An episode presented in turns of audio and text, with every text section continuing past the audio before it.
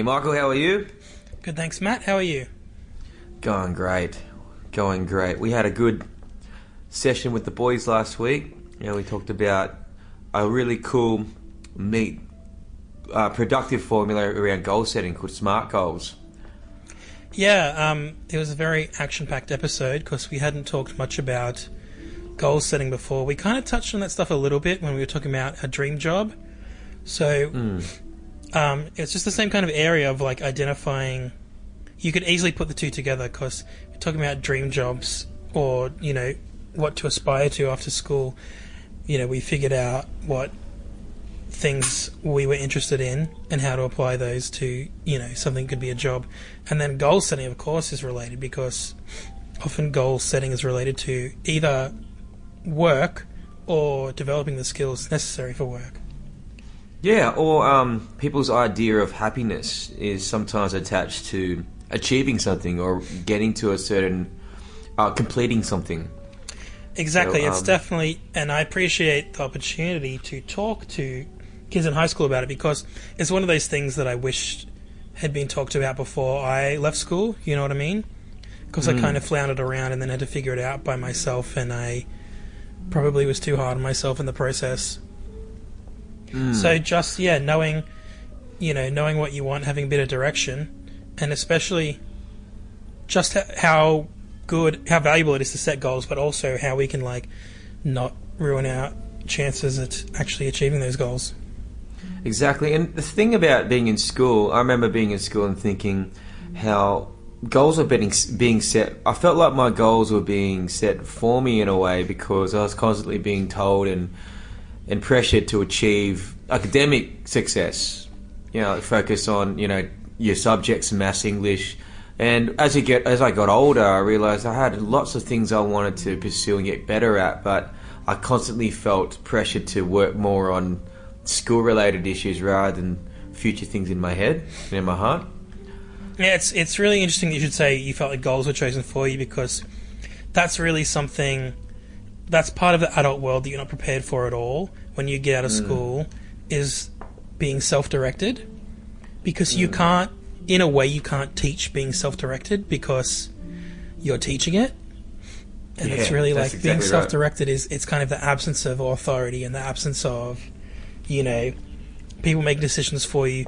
You know, when when we're kids, we don't go around shopping for schools. You know, we end up where we're sent. We we do the, you know the subjects that it's time for on our timetable. We get a taste of choice with our electives, but it's such a big jump from that and stepping out into the real world or the workforce. I remember even the first time I went on holidays without my parents, I realized that you know when we would go to the Gold Coast on the holidays, they'd have an itinerary, and that's the only reason the hmm. holiday was so fun. So even like Yeah. fun things like that, you can you can go on a holiday and yourself by yourself, but if you don't, you know, plan it out, if you're not self-directed, it won't be any good. That's exactly right. And I guess our system, the way that we kind of set up our systems in the West, as a young kid, even for me, I had, you know, things given to me in uh, from at home, like even a meal. Like my mum would be like, "What would you like?" Sometimes she wouldn't even give me an option with what was for dinner that night. So a lot of things were already decided for me. And then, like you said, when you went on holidays, I remember feeling anxious about deciding what I'm going to have for dinner sometimes, or where I'm going to go out for a date with my girlfriend, or you know stuff Uh, like nice that. So what do you do? yeah, uh, I'm not single. Yay! No, um, but it's one of those things where you have to. You, you realize how, like you said, in school and majority of our life, we're not given the opportunity to make mistakes and to to kind of discover what we like, and we've been you know given opportunities and made to do them. So it's really good for the boys to have heard what we um, spoke about and hear their thoughts. But I think the number one thing with SMART goals is the first thing about SMART goals is S stands for specific, and I think that's probably the most important aspect to begin a goal because if you're not specific, then you don't know if you've arrived at your goal. You don't know where you're at with the goal. You don't know what you're really targeting and aiming for. Yeah, the Um, the reason I like SMART goals because I'm not I'm not the kind of guy who likes you know acronyms or like you know cute ways of remembering information. um, because I think it's it's it's often really forced. But with Smart, like every letter except A, and we did razz on A a bit in the session, but I think that's fair. Every letter is so important. So I think you if you take any of those things and they aren't part of the formula, that's a deal breaker, like or a Mm-hmm. goal breaker, I should say. So if it's not realistic, it won't happen. If it's not Yeah. time based, it won't happen. If it's not specific and measurable, it won't happen. That's why it's such a good system because it's designed to like, you know, plug all the holes, like make goal setting and goal achieving into a more foolproof thing. Hmm. It makes me really like become more self-aware, or forces me to become more self-aware of myself, because when you're asked, when you're confronted with the question, what do you specifically want to achieve? Like specifically, tell me what location would you like to drive to, and or what specifically job, what kind of specific job would you like, and how much money would you ideally like to have and aim for to earn? Then you have to really it, all the onus is on you then. You have to really know what you want and decide on what you want. And you can kind of look within yourself sometimes and, re- and, and kind of come up with maybe not much. Maybe you're like i don't know. I, I i really thought i knew but now that you asked me the question i don't really know. And i think Yeah, that's because- the key. F- figuring out what you want, it almost takes practice because you, Yeah. you you have the idea in your head and you kind of play with it a bit and see how you feel about it. You know, as we said in, in our dream job session, um, you know, we both can think of people who did something for a few years and then completely changed what they were doing. And that's because, you know, even when we're figuring out what we want, sometimes that's true of the moment, sometimes that's true of the year. But the reason we it's an important skill as an adult or someone becoming an adult to think about what you want is because you really test it. You put it through a str- stress test in your head and hmm. like forces you to make sure that it's something that's going to be satisfying or rewarding for you. And it's Yeah. just there isn't much there isn't much preparation for that in school, I don't think. It's a very kind of extracurricular thing. Yeah, it is. And I remember something that really I read that really helped me when I was a couple years out of school. I heard that, you know, if you just get used to making some type of decision with all the options that are available for you to choose, whether it's just as simple as a meal or a movie to go see, and you're overwhelmed, narrow it down to the top three and just pick one at random because if you can narrow it down to three that you like or just some type of number, it doesn't have to be three, it could be four or five, but just say three, then you're practicing making decisions. And that itself is just a really good skill to make because sometimes if you don't make a decision, it still is a decision and you might miss out or you might be in a worse place. Um, but you want to make sure that if we can keep I guess working on the muscle, so to speak, of decision making, just with the little things. Then when the big things come around, you you you'll be a bit more confident when it comes to game time. Yeah, that's an interesting piece of advice, actually. I like that, just narrowing it down to a few, because that's something, it, it shows how lucky we are with our lifestyle that we can have so many options that we don't know what to choose. And you hear about this thing called option paralysis, where people have hmm. so many options that they're, and they're so scared of choosing the wrong one that they don't make any decision, which ultimately Yeah. is rarely the appropriate outcome for what you want. And so cutting that down to three or four is, I mean, that's kind of using the same cognitive muscle, the same part of your brain that, you know, will end up choosing one thing. So I think that's a real good piece of advice. Yeah, just it's just good to practice with the little things, and it's really helped me. And then the next step that's really helped me, um, I guess, be more specific, is to ask myself about the motivation behind why I want to achieve this goal. So if I want to lose weight or get fit, and that's just an easy, I guess it's an easy topic. We always bring it up with weight and fitness, but Hmm, especially because pretty it's, simple. it's- it fits the measurable and time based easy. Yeah, and or money, one of the two. But um, the thing that people don't realize is some sometimes goals are pretty common to reach. Like you, a lot of people do lose weight, or some, a lot of people do save the money they want, but they don't end up any happier than they were before because they sometimes end up more burdened because they have to keep it and maintain it. And um, they really, if you look at uh, when I ask these people in my journey, they often haven't looked at the the reason behind doing it, or some of it being disappointed maybe was connected to wanting to do something because it looked good and, and people were doing it and that's why you wanted that goal. But other people that sustained their goals or reached their goal and kind of changed it and felt happy about it are guys and girls that I meet that are in tune, they're self aware with their values and, and what type of person they want to become. I think there was this quote that said it's not really about the goal that it's not about reaching the goal that matters. It's the person you become after you reach the goal that matters more. Because then you've, like in a video game, you kind of, if you're a character in a video game, you up your level. You pretty much just up your attributes every time you've gone through a better challenge. All right, um, nerd. Yeah, I'll be playing Pokemon. um, yeah, I, I, and this is something you've talked about in some of the live school sessions, the, the big hall ones that we don't record, is um, you know, putting questions to your actions. And I really like the idea of asking yourself why you have a certain goal or why you have a certain interest, especially if you're trying to decide between if you have that option paralysis and you want to choose the right thing. I think that's something we forget to do is ask ourselves why and what the motivation is.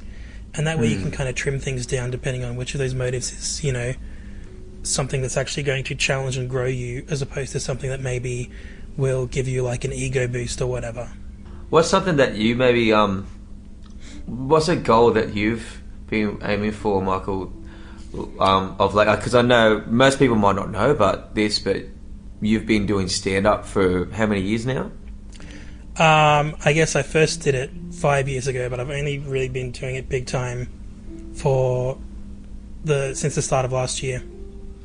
Yeah, and, you know, and I, I, love everyone to hear this because I really mean it. I'm really proud of you as a friend that to to be stepping out like you are and and really pursuing it because it takes absolute guts and and bravery and boldness to actually make it official. This is my goal, and you're letting people know publicly. You're putting yourself out there. It takes a lot of it takes a lot of guts to do that. Yeah, even just the jump between you know doing it and then actually calling yourself a comedian is kind of you making a choice. That's a dedication in itself.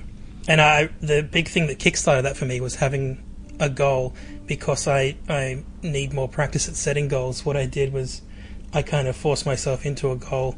I signed up for a show in the Newcastle Fringe, so mm. that that there was a forced smart goal because it was specific. I needed to put on a show. It was measurable. I my slot was an hour long it was time based. I had three months to put it together. The mm. only problem was the realistic, but it came together, so ultimately it must have been realistic.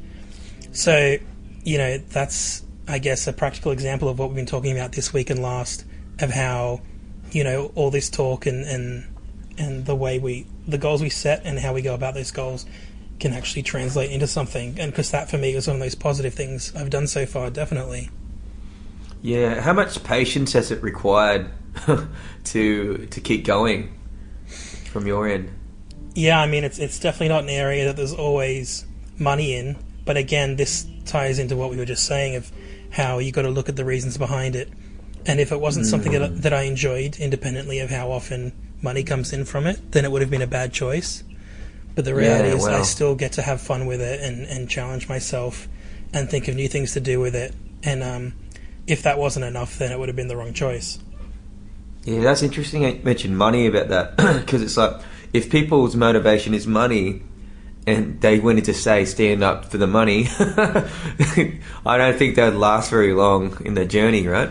Absolutely. Why don't you give us a, a rundown of the um, the process of uh, getting the green room happening?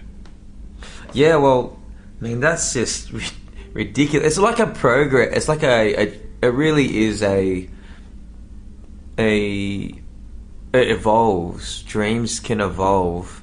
So I started teaching guitar and running a little small business, just tutoring and helping kids out at certain schools for years, and then I I loved it so much that I, I actually had a lot of other things in the vault that I wanted to do too, like speak and do music.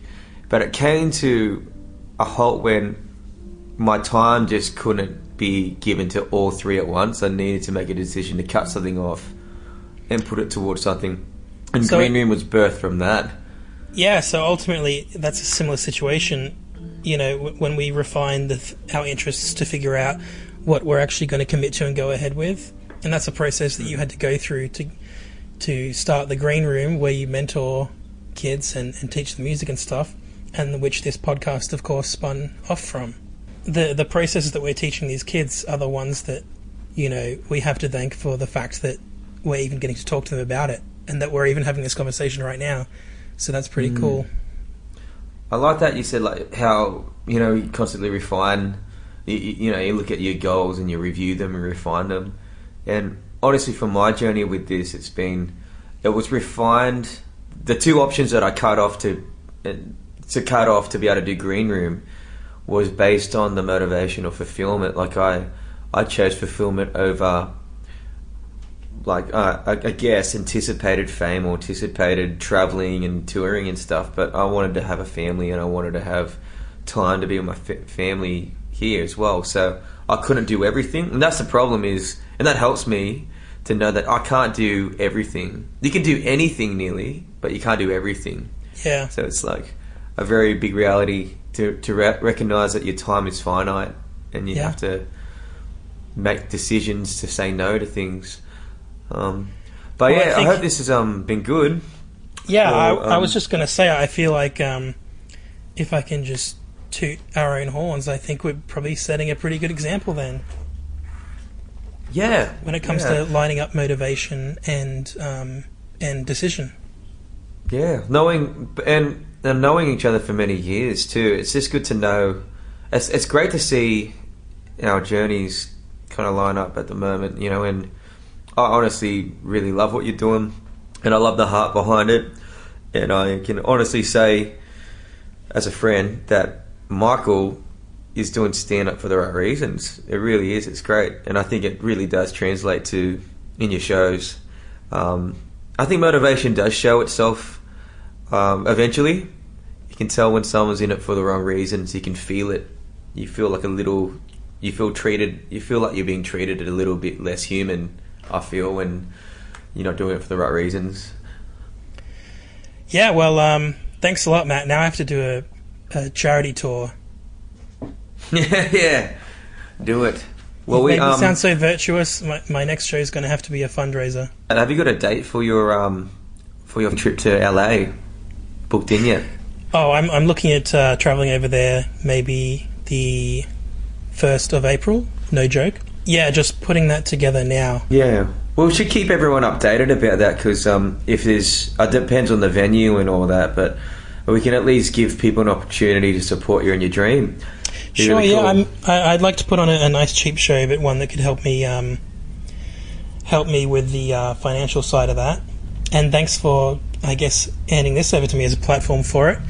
Yeah, well, I'll let people know. And, and in uh, LA, I should be able to um, give you a call and, and keep taking part in this. It's only going to be for the length of about six episodes anyway. So Yeah. Oh, that's going to be awesome. Well, listen, thanks again, guys, for tuning in. And uh, make sure you keep up to date on the Facebook, and we'd love to hear any comments and questions and ideas for the show. Be awesome. Yeah, thanks. And um, if you want to follow my comedy, just uh, search Michael Sykes, and uh, you'll see a page listing me as a Newcastle-based entertainer. And also Oh. check out the Green Room uh, as well, right. where Matt does well. Matt and his employees do mentoring and music stuff. And uh, yeah, thanks for all your support and interest. We value you guys a lot, and we will talk to you soon. See you guys.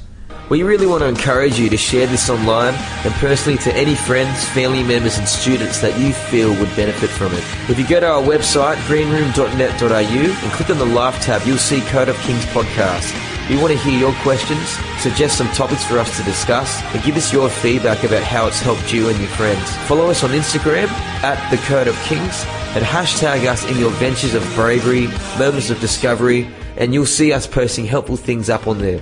We hope you've enjoyed today's episode. We'll see you next time.